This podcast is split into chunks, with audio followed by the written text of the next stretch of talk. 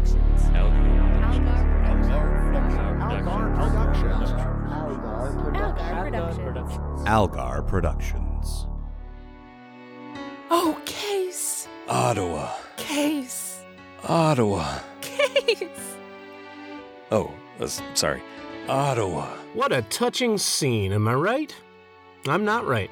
Not even a little bit. For although this tearful reunion of star-crossed lovers has been more than 30 years in the making, these two have no more business getting back together than they had being together in the first place. I'll explain exactly what that means, and for you new listeners, who these people actually are, right after I do this.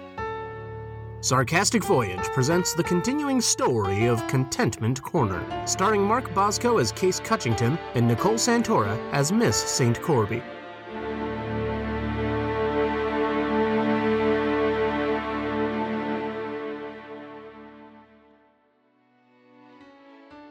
Case Trustworthy Cutchington was born, well, born the first time anyway, in 1937, the elder of a pair of twins. Case's brother, younger by about 17 minutes, was named Ace, and he would go on to be a renowned scientist for a top secret government agency. His adventures have been thoroughly documented by this program previously, and if that sounds at all interesting to you, we encourage you to go check out episodes 8, 9, and 15. He was most recently mentioned in episode 35. Case, on the other hand, well, he took after their parents. Thrace Cutchington and his wife, Edna Cutchington, had been keen to set themselves up as bootleggers. They set up camp in Contentment Corner in 1936, carefully plotting a supply line from a distillery in Moose Jaw, Saskatchewan, to a discreet warehouse in the small North Dakota town. There were two fundamental problems with this. First, uh, Contentment Corner wasn't exactly right on the Canadian border. Moose Jaw was over 400 miles to the north, and the Cutchingtons did not own a car. Their liquor runs, consequently, were made on foot. Eventually, they were able to upgrade their small red wagon to a wheelbarrow with nearly twice the capacity, so, you know, success story. Second, and probably more significantly, uh, the uh, 21st Amendment was ratified in 1933, ending the federal prohibition of alcohol. This was, as you may have already surmised, some three years before the Cutchingtons began their bootlegging operation. And despite this, it would remain in operation until the early 60s, when Thrace drowned to death inside a corn silo. He drowned on corn, if that wasn't clear. Uh, Thrace would go down to his starchy grave confident in the belief that he was the most fortunate speakeasy owner in the history of speakeasies because he'd never once been arrested or even questioned by the local police. And that tells you everything you need to know about the general disposition that Case Cutchington inherited. He was naturally inclined to break rules, whether or not it made practical sense for him to do so. But this came packaged with an almost overpowering charm that made people more likely to accept his transgressions, or at the very least to believe that they were just harmless fun. Wait, so you want me to trade my Choco Chalk bar and my liver loaf sandwich for a lump of coal? Not just any coal. This coal is special. Is it blue coal? Uh, what? You know, blue coal. They sponsor my favorite radio show. Yes, yes, that's what it is. Blue coal. You've got yourself a deal. Mr. Cutchington, I notice you're not handing in the assignment. I'm not, but I have a good excuse. I suppose your dog ate it. Uh, yeah, that's right. That's much better than what I was going to say. My dog definitely ate the assignment. Well, we all know how unruly pets can be. You have an extension on the assignment. Actually, you know what? Given the undue stress this situation has caused for you, I'm going to go ahead and mark you down with an A. Yes, I'm very stressed. Unduly so, some might say. Can I see your driver's license and credit card, miss? Because I'm gonna need serious documented evidence that you're not some kind of an angel posing as a beautiful human woman. Case used that line and many lines even worse than that one, if you can believe it, on so many would be romantic partners over the years. And somehow, impossibly, they worked more often than they didn't, which is how he got the attention of Ottawa St. Corby, the benevolent matriarch of St. Corby Soap, in 1987. Well, I'm not going to give you my credit card, but I'll definitely give you this. Is it like your bank account number? Maybe like one of those secret bank accounts in Sweden? I think you mean Switzerland, but no, that's my phone number. Oh, that's also good. Better than good. That's exactly what I wanted. Yes, thank you for this. I will certainly be calling you on the phone soon. Well, I hope I can trust you with such an important piece of information. what of? Uh, of course, of course, you can trust me. My middle name is trustworthy. I mean, come on. You must have seen that coming the second I told you what his middle name was. Don't roll your eyes at that. Case and Ottawa were involved for quite some time after that. Case was also, of course, involved with quite a few other people, including, but not limited to, the amnesiac werewolf Flace Carousel and the rather high strung Savandra Cutchington, to whom he was, you probably guessed, already married. They even had a son together. Of course, some people are legitimately mature and sophisticated enough to maintain polyamorous relationships, if that's the kind of thing you're into, which is fine. Case truly believed himself to be such a person. Ottawa, on the other hand, definitely was not. Or if she was, Case didn't know that because he never bothered to actually ask her. It was one of many things that he never told her about and might have caused some serious friction in their resulting marriage had that marriage actually gone through. But it didn't. Case's involvement with the Tordovian mob resulted in a bomb being planted at his wedding to Ottawa. The resulting explosion killed Case and put Ottawa into a coma. And you'd think this is where their story would have ended, and yet. Oh, Case! Ottawa. Actually, I, I, I, oh, sorry, I don't think we're quite ready to rejoin the scene just yet. Um, first, I want to fill you in on the Saint Corby family. Trust me, you're gonna want to hear this. I'll, I'll try to keep it quick since I'm sure you're eager to get to the uh, story part of the story. Uh, okay, so St. Corby Soap opened its doors in 1940. Uh, founded by Ottawa's mother, Ursulandra St. Corby, it quickly rose to become the most successful business in Contentment Corner, employing nearly half the town. In 1976, just having taken over the factory from her recently deceased mother, Ottawa inadvertently ran afoul of a local witch named Cathorn Zirconia, which would have catastrophic results for her family in the years to come. Sorry, can I help you? Are you the St. Corby of St. Corby's soap? Yes, I'm Ottawa St. Corby. I- I'm sorry, did you have an appointment? Uh, um, uh, Miss St. Corby, I, I'm uh, I'm real sorry there about this uh, this here intrusion. Uh, this woman just sort of well, well, she just dang flew by me before I could. Uh, It's all right, Jim. well, you, you're, you're sure now? Because I, I I could escort her back out of your office at gunpoint, if you'd like. Try it and you'll be eating flies for dinner. Uh, No, no, no. Why would I want to do that? Because I'll turn you into a frog, you doddering old buffoon! Now leave us! I'll be okay, Jim. Well, all right, if, if you say so. You're the boss around here. Uh, you're the one to take orders from, not some old uh, uh, uh, witchy woman. Say, I, I just heard that song on the radio this morning. Witchy woman.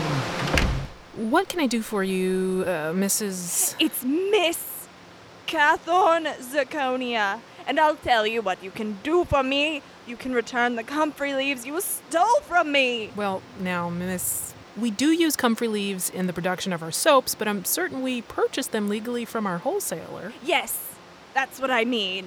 That same wholesaler promised me those leaves for my own personal use. Well, then, it seems to me your issue is with him and not with me. Those leaves are rightfully mine, and I demand that you give them back to me at once. Well, I'm sorry, but as I said, we did buy them fair and square, and I'm pretty sure they're already being used out on the production line. You're wasting something as precious as comfrey leaves on soap? Pah! I spit on your soap. Please don't spit on my soap or my floor. Don't tell me what to do. I am a dangerous woman. Yes, I heard you threatening my security guard just now.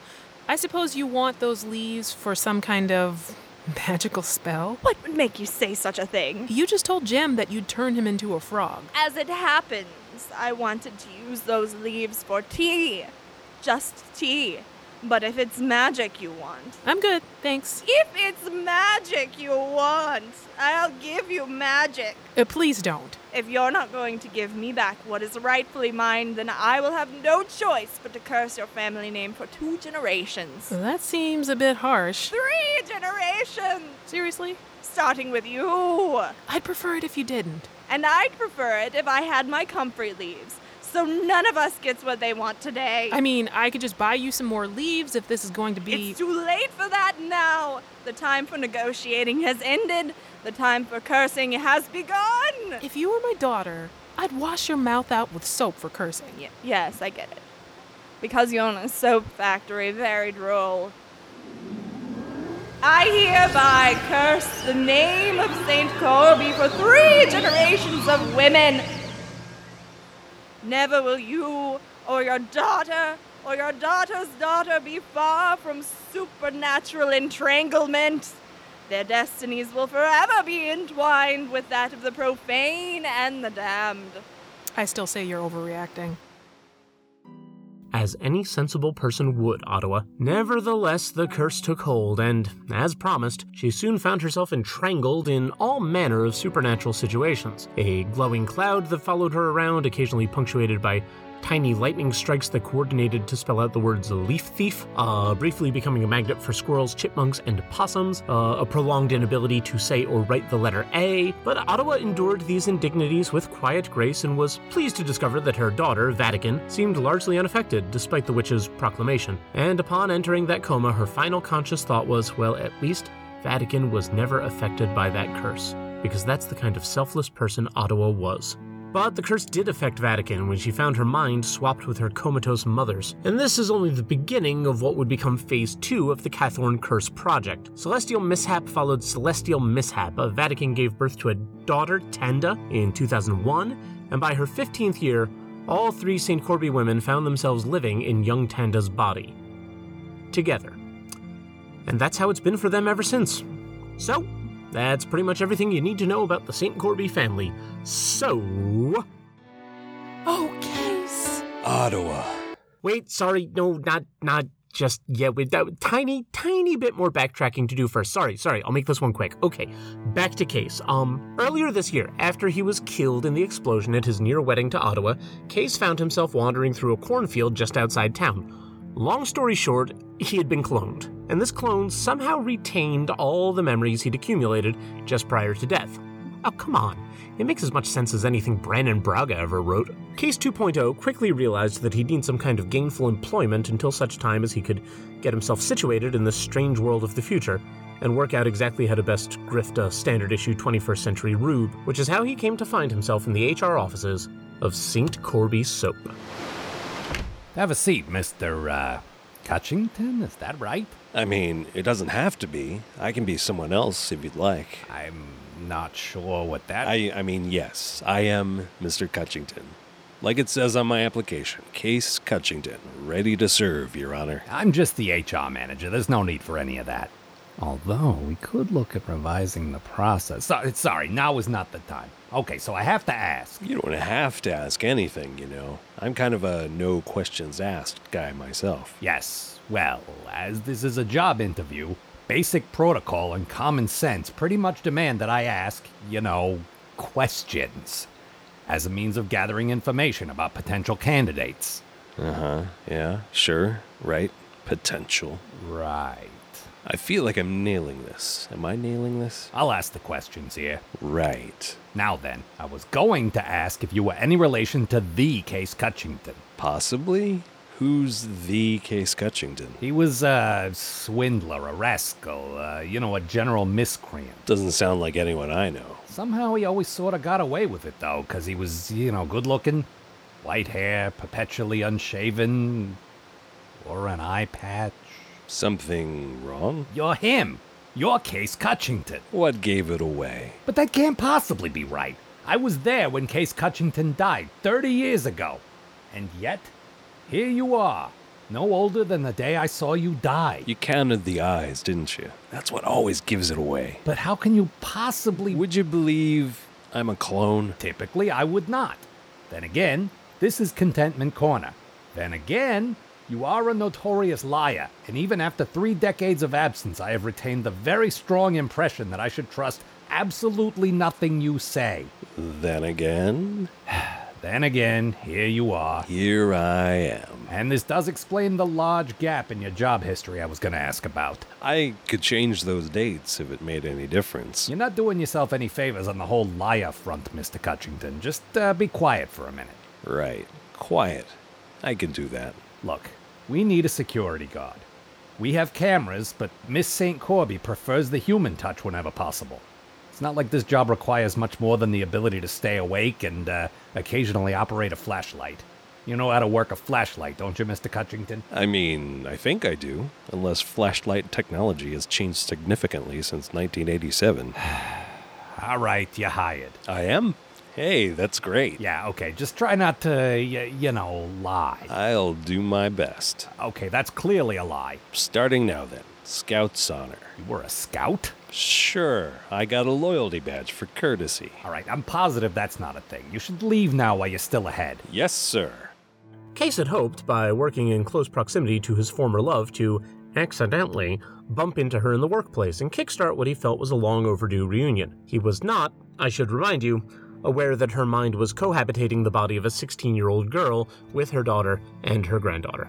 Always thinking of himself, that case. Also, honestly, what is the likelihood that you're going to meet the CEO of your company working as a security guard from 11 p.m. to 7 a.m.? Really didn't think this one out at all, did you, Cutchington? He'd been doing his best as a security guard for about a week, and by doing his best, I mean cutting back on his usual impulse to steal anything that wasn't nailed down. As you might expect, the life of a night security guard at a soap factory did not contain much in the way of excitement or adventure. But then one night, just before dawn, thought you said you wanted the lights off. I didn't turn it on. It was. Hello? Is someone there? Is that Case Cutchington? That can't be right. Case Cutchington died years ago. I'm a security guard, so if you're not supposed to be here, you have to tell me. I think that's how it works anyway. Hello? Come on, we got what we wanted. Let's get out of here. I don't have everything I want. But that can wait till we get back to your office, I suppose. Boy, this industrial espionage business really gets your blood pumping, doesn't it? Hello? Uh, huh. I guess there's no one there. Or if there was, there isn't now. Boy, I'm really not very good at this. Ugh, now what? Ottawa? And so the two lovers had reunited. Upon realizing what had happened to Ottawa, Case immediately adjusted his expectations of a romantic rekindling because he was 50 years old and a 50 year old man had no business involving himself with a 16 year old girl, regardless of whose mind was inhabiting the body. Even a shady liar knows better than that. But they did spend the entire day talking. Ottawa canceled her meetings, and the two of them spent the entire workday in her office catching up. And now, finally, we're ready to rejoin them. Honest, that's the last you'll be hearing from me for at least a couple of minutes. Oh, Case! Ottawa. Case! Ottawa. Case! Oh, uh, sorry. Ottawa. And Vatican. Right, and Vatican. And Tanda. And Tanda. Yeah, I got it. And that's why we can never be together. It all makes total sense to me. It does. Well, as much as anything in this town does. I just. I'd hope that me being given a second chance like this meant that maybe I could do things right this time. Stop lying. Ha! Sorry, that was Vatican, who is being very rude right now. I always liked her, you know. She never liked you, if we're being honest, which is the reason she never liked you. Because you were almost never honest. I've been honest. Have you, though? Well, okay, no. I, but I've met honest people. I know how it's supposed to work, in theory. Vatican always thought that my blind spot for you was part of the curse. Was it? No, I have found you legitimately charming. And I still do. But this? We can't. Yeah, I know. Hey, you never told me about this curse. So, in a way, you're a liar too. You're just like me. We're the same. You're kidding, right? You're sweet, and I did, I, I do love you, but we're not the same at all, Case. I want to be more like you. I want to be honest. Can you show me how? I, platonically, I mean, as friends. Because, Right. right, it's just, you're the best person I know, that I've ever known. You and Vatican both. I, I don't really know Tanda, but I'm sure. As it happens, I'm a real bad girl. Tanda, that is highly inappropriate. Boy, you can say that again. Anyway, I, I'm serious. I want to be a better person, an honest person. Well, trustworthy is your middle name. Can you help me live up to that? Can you show me how to be better? Ah! That's not me! I didn't do that! You're not allowed to search my bag without a warrant! Sorry, force of habit. Episode 39 of Contentment Corner featured Mark Bosco as Case Cutchington, Christy Brandon as Catherine Zirconia and Evelette Verino, Brian Lynch as the narrator, Nicole Santora as Ottawa, Vatican, and Tanda St. Corby, Amanda Smith as the teacher, Jason Wallace as Jim and Clegg Jorgensen, and Ron Algar Watt as Playground Kid and Niff. It was written by Ron Algar Watt and produced by Algar Productions, copyright 2017. Please don't sue us. You have no reason to. A regular Duke of Hazzard he was. All right, let's see. Um, Al, you ever notice that the Dukes of Hazzard were bootleggers, but the show was set in like the 1970s? Uh, I don't care about it enough to do the research to find out what the explanation was, but I mean, that's a thing. All right. Witchy woman. Ba da da da da da. I do like those Eagles. Those are some nice fellows. Didn't care for what they had to say about Hotel California, though. I stayed there once. It was real nice.